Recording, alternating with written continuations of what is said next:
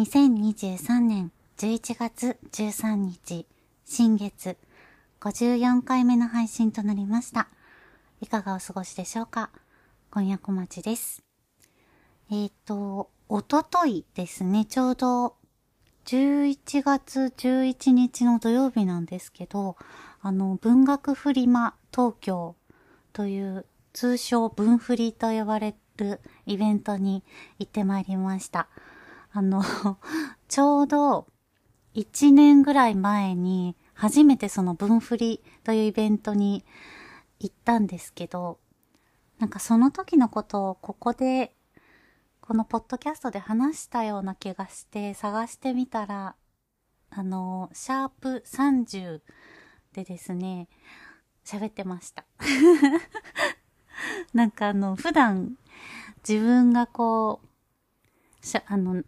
配信したポッドキャストを、あの、一回だけ聞き直すんですね。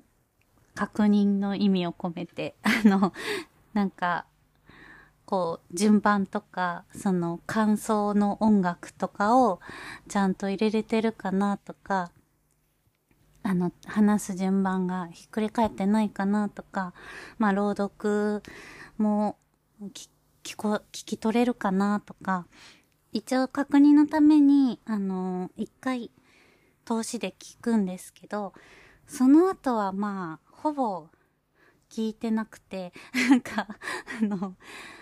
もうシャープ30なんて1年も前の、ねえ、なんか、ポッドキャスト、何喋ったかも全然覚えてなくて、聞いて、一応その、なんか、目次みたいなところに文振りって書いてあったんで、あ、ここだ、ここだと思って、ちょっと久しぶりに自分の昔の配信を聞いたんですけど、なんか、恥ずかしいですね。こんな喋り方だったかなみたいな。1年前の、なんかまだちょっと1年前でも硬いですね。ちょっとなんか、硬い感じがしましたけど、あの、でも、まあ、一年前にね、分振りの話をした時に、は全く想像もしなかった一年後が来ておりましてね。なんか、その時は、まあ自分が歌集を出しているということも、分振りに、あの、出展していただけてるということも、本当に想像してなかったので、なんかびっくりですよね。一年後なんて。まあ、1年後どころかですけど半年後だって何が起きてるかわかんないんだなっていうのがすごくまあ感じましたね。あのでなんか久しぶりにまあそのシャープ30を聞いていて結構あの又吉さんの素敵な又吉さんっていうコーナーを自分で作ってやってるんですけどそこであの話してる内容とかも結構良くて あの、ちょうどその本はっていう、又吉さんと吉武慎介さんの協調の、あの、本、本があるんですけど、その時、それを出版されて、あの、トークイベントを二人で行った時の話を、ちょうどその、同じ文振りの話をした、同じ配信でしていて、あの、ブランクーシーという彫刻家の人の言葉をね、吉武さんがおっしゃっていて、ったっていう話をしているんですけど、その内容がすごく良くて、あの、なんかじ、良くてって自分の話を良くてっていうのも変なんですけど、あの、ブラ、そのブランク詞の言葉っていうのが、まあ、その、作る、制作している時よりも、その制作する状態に自分を持っていくことが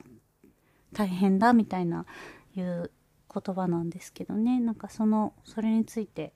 まあ自分のその短歌をこう読む、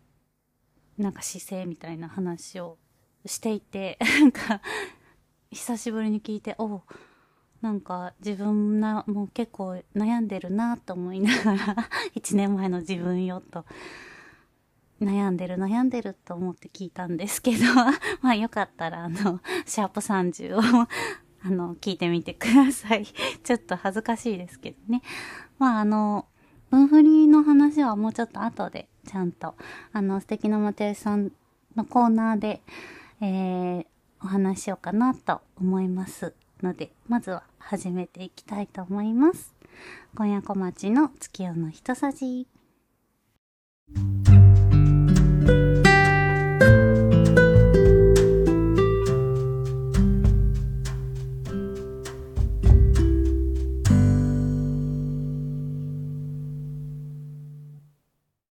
な又吉さん。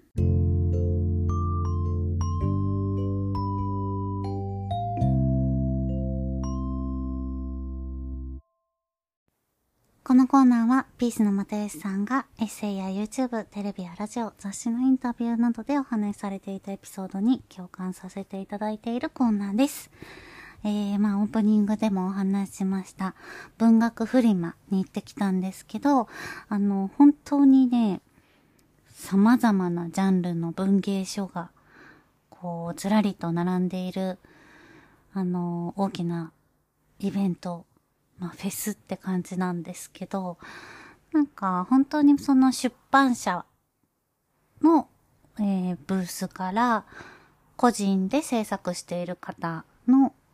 ブースもあり、大学のサークルのブースもありというね、本当にいろんなあの方が出展されているんですけど、そんな中であの今回、あの、又吉さんが部長を務めております、第一芸人文芸部というのがあるんですけど、えっ、ー、と、その又吉さんと、あの、部員のピストジャムさんとファビアンさんという、えー、芸人の方の3人で、まあ、それぞれこう書いた文章を一冊にした第一芸人文芸部創刊準備号というものを、えー、今回の文振りであの、出店しますよということを聞きまして、まあもちろんその前に、あの、まあ自分の歌集とかも置いていただいたり、一緒にその歌集を出したお仲間が出展されてたりしたので、してるので、あの、分振りには行こうって思ってたんですけど、まあその、又吉さんの本も買えるっていうことで、ちょっと、どのぐらいの人が来るのかとかが、あの、予想ができなかったので、まあ、ちょっと早めに着くように行こうかなと思って、一応、その会場が12時だったのかな？なんで、まあ、20分ぐらい前に、あの、駅に着けば、いいかなっていう感じで出発、家を出たんですけど、なんか私、電車のなんか乗り継ぎが、なんか、早、早く乗り継げたのか、もう40分前ぐらいに 駅に着いて、あ、ちょっと早すぎたなと思っていたんですけど、あの、いざ会場の門というか入り口のとこに入ったら、もうすでに行列ができていて、え？ってなって、すごいびっくりして、あ、もうこんなに並んでんだと思って、え、もしかしてこれみんな又吉さんの本を買いに来てるのかなとか、ちょっと、買えるかな？みたいな、すでにいきなり売り切れるなんてことある？と思いながら、そわそわしながら、もう、まあ一番最後尾ですってとこに並んだんですけど、もう本当に私が最後尾だったのは一瞬で、そっからどんどんどんどんどんどん人が並んでいって、ああ、なんか、すごい多分、まあ自分はその列の一部だったので、最後尾がどの辺まで伸びていたのかわからないんですけど、まあその次々に人が後ろを目指していくので、かなり、かなりの列になっていたんじゃないかなと思うんですけど、でまあ多分12時よりちょっと早く会場してくださって、で、まずは、又吉さんの本を買おうと、売り切れたら困るから と思って、あの、事前にね、メモしておいた、その、番号をね、ブースの番号を目指して、い、行ったんですね。で、あ、あの、又吉さんはもちろんいらっしゃらないんですけど、あの、ピストジャムさんとファビアンさんが、えー、立って、直接ね、あの、販売してくださっていて、で、私はあの、ピストジャムさんと、実はあの、過去に2回お話ししたことがあって の、お会いしたのは3回なんですけど、1回はその又吉さんと、ピストジャムさんが本を出された時に、又吉さんと一緒に B&B というね、本屋さんでトークイベントをされたのを見に行った時に、が1回目なんで、その時は特にお話とかはしなかったんですけど、その後で、まあ、又吉さんの別の映画の劇場の時のイベントとか、あとあの、ピストジャムさんがすごい絵も描かれる方なので個展をね、開かれたんですけど、その時に行って、で、まあ私はあの、なんか、今夜小町ですっていう話をこう、もうしていて、で、又吉さん、あ、又吉さんじゃない、あの、ピストジャムさんと、あの、先輩の、えー、山本義隆さんという方と、二人でね、ラジオをされてるんですよ。山本さんとピストジャムさんがね。で、そのラジオに私は毎週、今夜小町というラジオネームで投稿してるので、まあ、名前も覚えてくださってて、あと顔も2回お話しただけなんですけど、覚えてくださってて、そう、なんか、行って、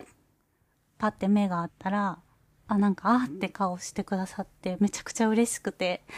なんか、その前に私はそのラジオの中でピストジャムさんのことを間違えて、パスタジャムさんってあの、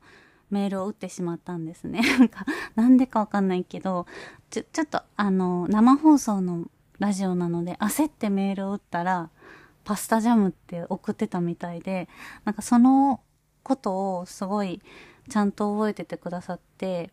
なんかお会いして目が合った瞬間に、あ、どうもパスタジャムですって言ってくださって、あーってなって、すいませんって、なんかいえいえとか言ってくださってめっちゃいい人なんですよ。本当にすごいいい方で。で、まあなんかありがとうございますみたいな、頑張ってくださいって言って、あの、又吉さんの本を無事に最初にゲットできて。はい。あのー、で、その後に、まあ、えっと、お友達のね、あの、ブースにこう、回っていったんですけど、なんか、本当に1年前の自分は、本当に想像もしてなかった、その、なんか、文振りの出店者に知り合いがいるっていうのも全く想像してなかったし、あの自分のね、歌集をこう出展していただいているブースがあるっていうのも想像してなくて、うん、すごい嬉しくて、なんか、同じイベント、又吉さんも出されている、その本があって、自分の歌集も同じイベントで販売してるんだなっていう、なんかこう、すごい、高鳴る 感じがして、めちゃくちゃ良かったですね。で、まあ、あの、エッセイも書いたんですけど、エッセイは別であの、文章講座、アンソルジスト文章講座というところに、ちょっとだけ、あの、会話してもらってて、で、そっち、その文章講座の、あの、先生をしてくれた方のブースもあって、そこにもご挨拶に行ったら、あの、顔をね、覚えててくださって、ちゃんと、なんか、お話もできて、まあ、来年もその文章講座があるので、私は、あの、受講しますって言って、また来年ってよろしくお願いしますっていうお話ができたりとか、あとは一緒に歌集を出したお友達、お友達ってあれですけど、あの、お仲間の方の、えー、ブースに行ってご挨拶して、あの、本をね、買わせていただいたりとか、まあちょっと、まあほ、本当に、あの、すごいたくさん人が来るので、長い時間はお話しできなかったんですけど、ちょっとだけ、久しぶりっていう感じでお話しさせていただいたりして、あの、でもとにかく本当に人がすごいし、なんか、あの、酔っちゃう感じなので、まあ、1時間、限界かなって自分でも思ってて、なんか、とにかくその、前もって調べて、えー、こことこことここと、ここに行くぞ、みたいな 感じで、もう、あの、次々回っていって、で、忘れ物ないかなって思って帰ろって帰ったんですけど、まあ1時間が限界で、本当に自分がね、出店してるわけじゃないんですけど、ものすごく疲れて もう家に帰ってお昼寝みたいな感じで2時間ぐらい倒れるように寝てしまって、まあ夜バイトあったんで、そのバイトまでの時間をこう、爆睡して してたんですけど。だからね、本当に出店された方はね、すごく大変だったんだろうなって。もちろんね、楽しい、いろんな方にこう会えたり、自分の本をね、買ってもらえたりっていう楽しいことももちろんあるけれども、多分その体力的にもすごくね、疲れただろうなと思います。本当に出店者の皆様、お疲れ様でしたと、えー、伝えたいですね。はい。あとは、まあ、やっぱりその、スタッフの方がすごく、こう、迅速丁寧な動きをしてくださっていて、まあ、会場とか、こう、なんかスムーズにね、こう、入れたりもしたのもすごいな、なんかもう優秀なスタッフさんだなと思って見ていました。本当に、あの、素敵なね、イベントをこれからも、あの、またね、全国いろんなとこでやってるし、東京もね、来年はなんかビッグサイトでやるなんて言って、なんか、すごいスケールになってきてるみたいですけど、まあ私はちょっと、もう行くのも必死なので、出るっていうことはないと思うんですけど、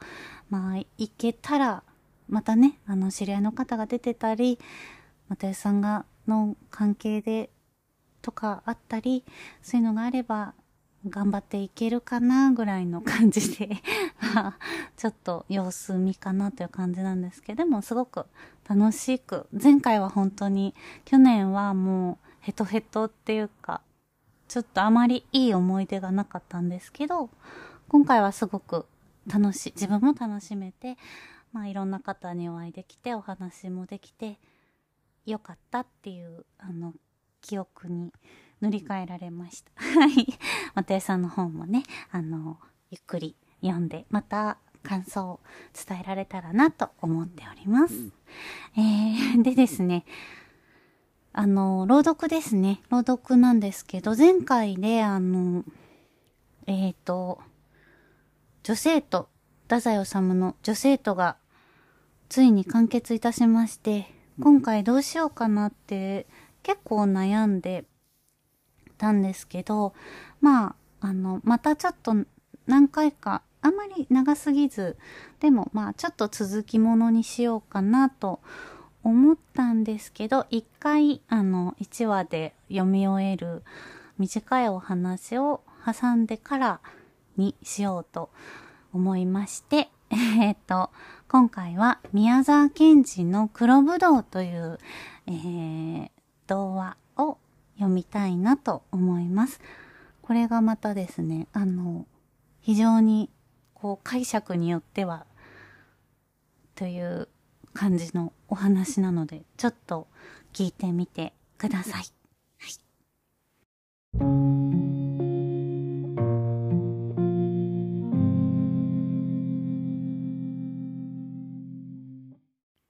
宮沢賢治黒ぶどう子牛が飽きて頭をブラブラ振っていましたら、向こうの丘の上を通りかかった赤狐が風のように走ってきました。おい、散歩に出ようじゃないか。僕がこの柵を持ち上げているから、早くくぐっておしまい。子牛は言われた通りまず前足を折って生え出したばかりの角を大事にくぐし、それから後ろ足を縮めて守備よく柵を抜けました。二人は林の方へ行きました。狐が青空を見ては何遍もタンと舌を鳴らしました。そして二人はカバ林の中のベチュラ公爵の別荘の前を通りました。ところが別荘の中はシーンとして、煙突からはいつものコルク抜きのような煙も出ず、鉄の柿が行儀よく道に影帽子を落としているだけで、中には誰もいないようでした。そこで、狐が、タン、タン、と二つ舌を鳴らして、しばらく立ち止まってから言いました。おい、ちょっと入ってみようじゃないか。大丈夫なようだから。子牛は怖そうに建物を見ながら言いました。あそこの窓に誰かいるじゃないの。どれ？なんだい？ビクビクするない？あれは公爵のセロだよ。黙ってついておいで。怖いな、僕は。いいったら、お前はクズだね。赤狐はさっさと中へ入りました。格子も仕方なくついていきました。柊の植え込みのところを通るとき、狐の子はまた青空を見上げて、タンと一つ舌を鳴らしました。子牛はドキッとしました。赤狐は脇玄関の戸のとこでちょっとマットに足を拭いて、それからさっさと段を上がって家の中に入りました。子牛もビクビクしながらその通りしました。おい、お前の足はどうしてそうガタガタなるんだい？赤狐は振り返って顔をしかめて子牛を脅しました。子牛ははっとして首を縮めながら、なーに、僕は一向家の中へなんど入りたくないんだが、と思いました。この部屋へ入ってみよう。おい、誰かいたら逃げ出すんだよ。赤狐は身構えしながら戸を開けました。なんだい、ここは書物ばかりだい。面白くないや。狐は戸を閉めながら言いました。シナの地理のことを書いた本なら見たいなぁと子牛は思いましたが、もう狐がさっさと廊下を行くもんですから、仕方なくまたついていきました。どうしてお前の足はそうガタガタなるんだい？第一やかもしいや。僕のようにそっと歩けないのかい？狐がまた次の部屋を開けようとして振り向いて言いました。子牛はどうもうまくいかないというように頭を振りながら、またどこか、なーに、僕は人の家の中なんぞ入りたくないんだ。と思いました。なんだい。この部屋は着物ばかりだい。みっともないや。赤狐は戸を閉めて言いました。僕はあの、いつか公爵の子供が着ていた赤い上着なら見たいなぁと子牛は思いましたけれども、もう狐がぐんぐん向こうへ行くもんですから、仕方なくついていきました。狐は黙って今度は真鍮の手すりのついた立派なはしごを登り始めました。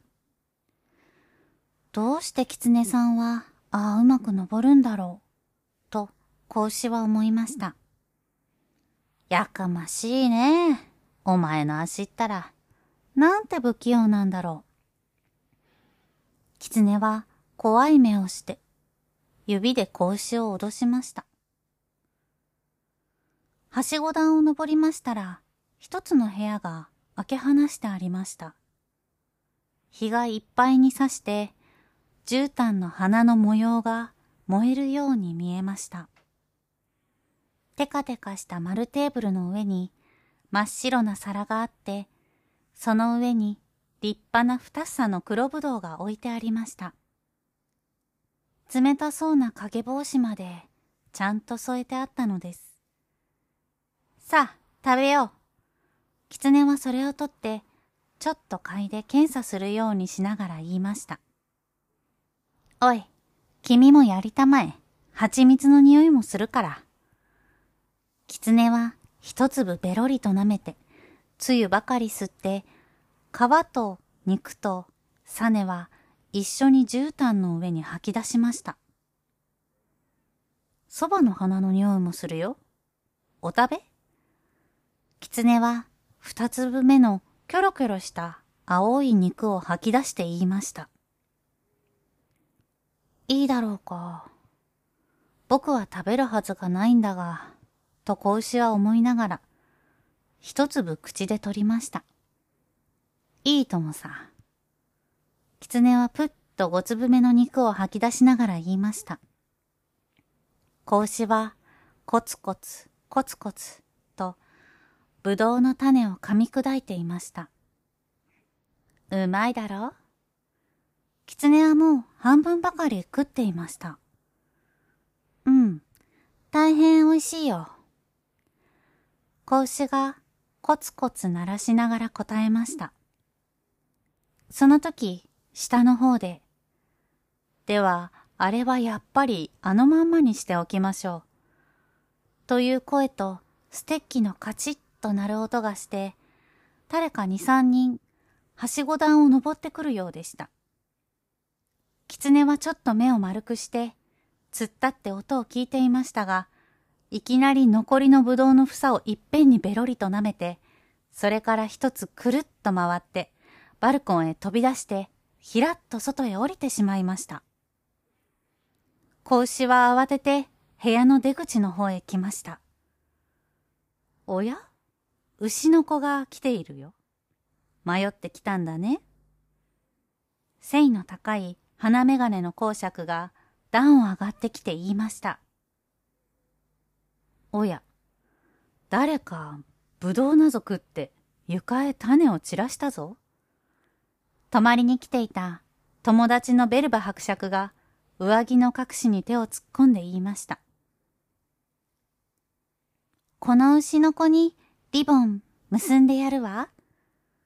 伯爵の二番目の女の子が隠しから黄色のリボンを出しながら言いました。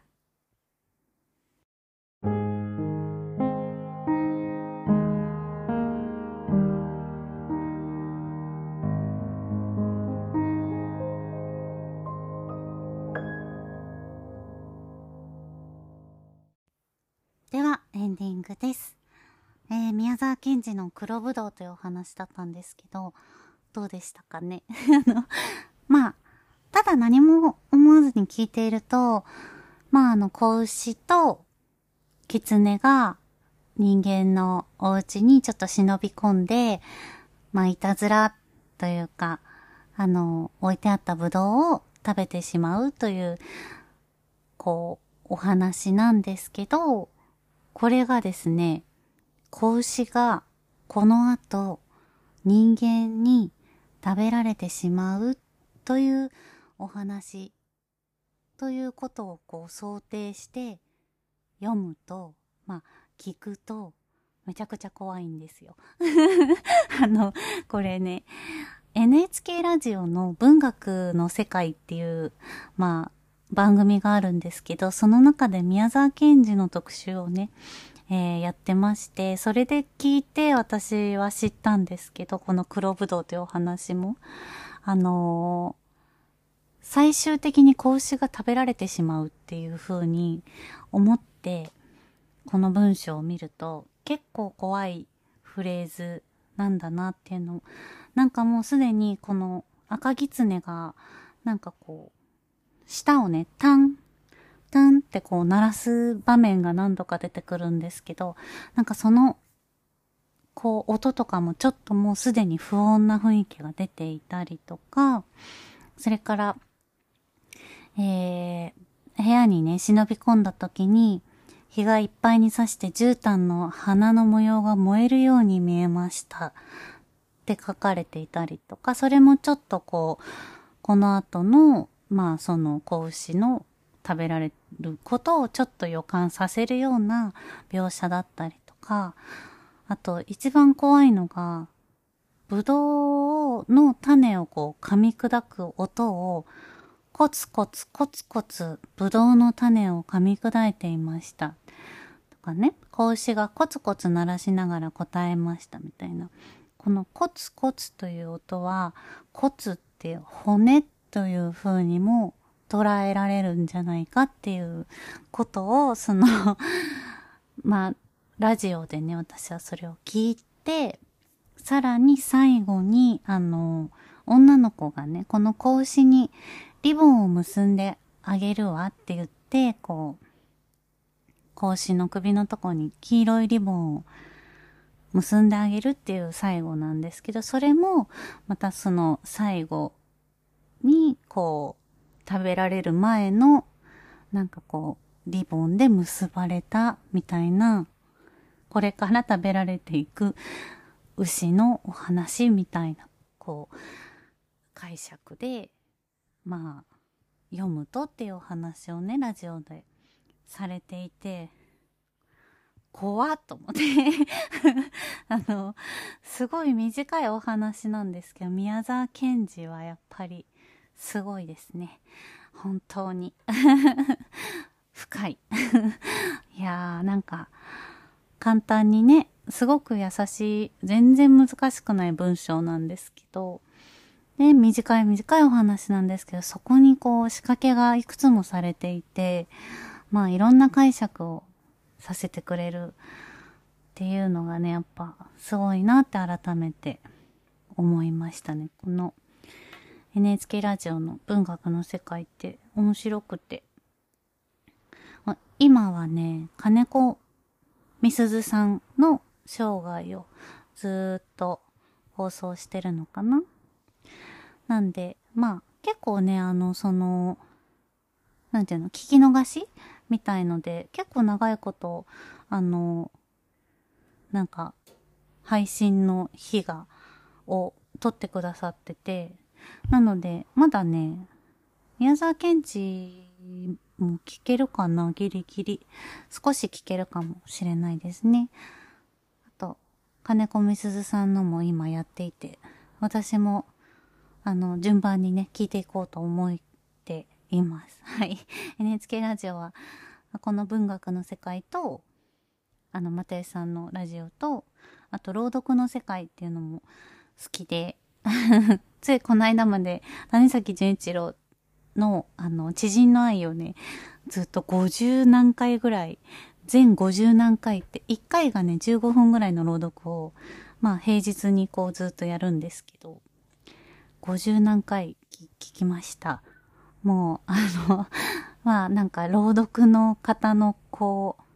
憑依がね、ナオミ、ナオミっていうその、登場人物、ジョージさんとナオミが出てくる、なんかもう、ナオミに憑依してる感じで、すっごい怖かった。はい。あ、なんか、朗読って感じだったんですけど、面白かったですね。今は、あの、江戸川乱歩の少年探偵団をね、朗読、あの、渡辺徹さんの朗読で聞けるのでね、もしよかったら、興味あったら もう聞いてみてください。はい。えー、次回の月夜の一さじは、11月27日、満月、18時15分に配信いたします。それではまたお会いしましょう。今夜小町でした。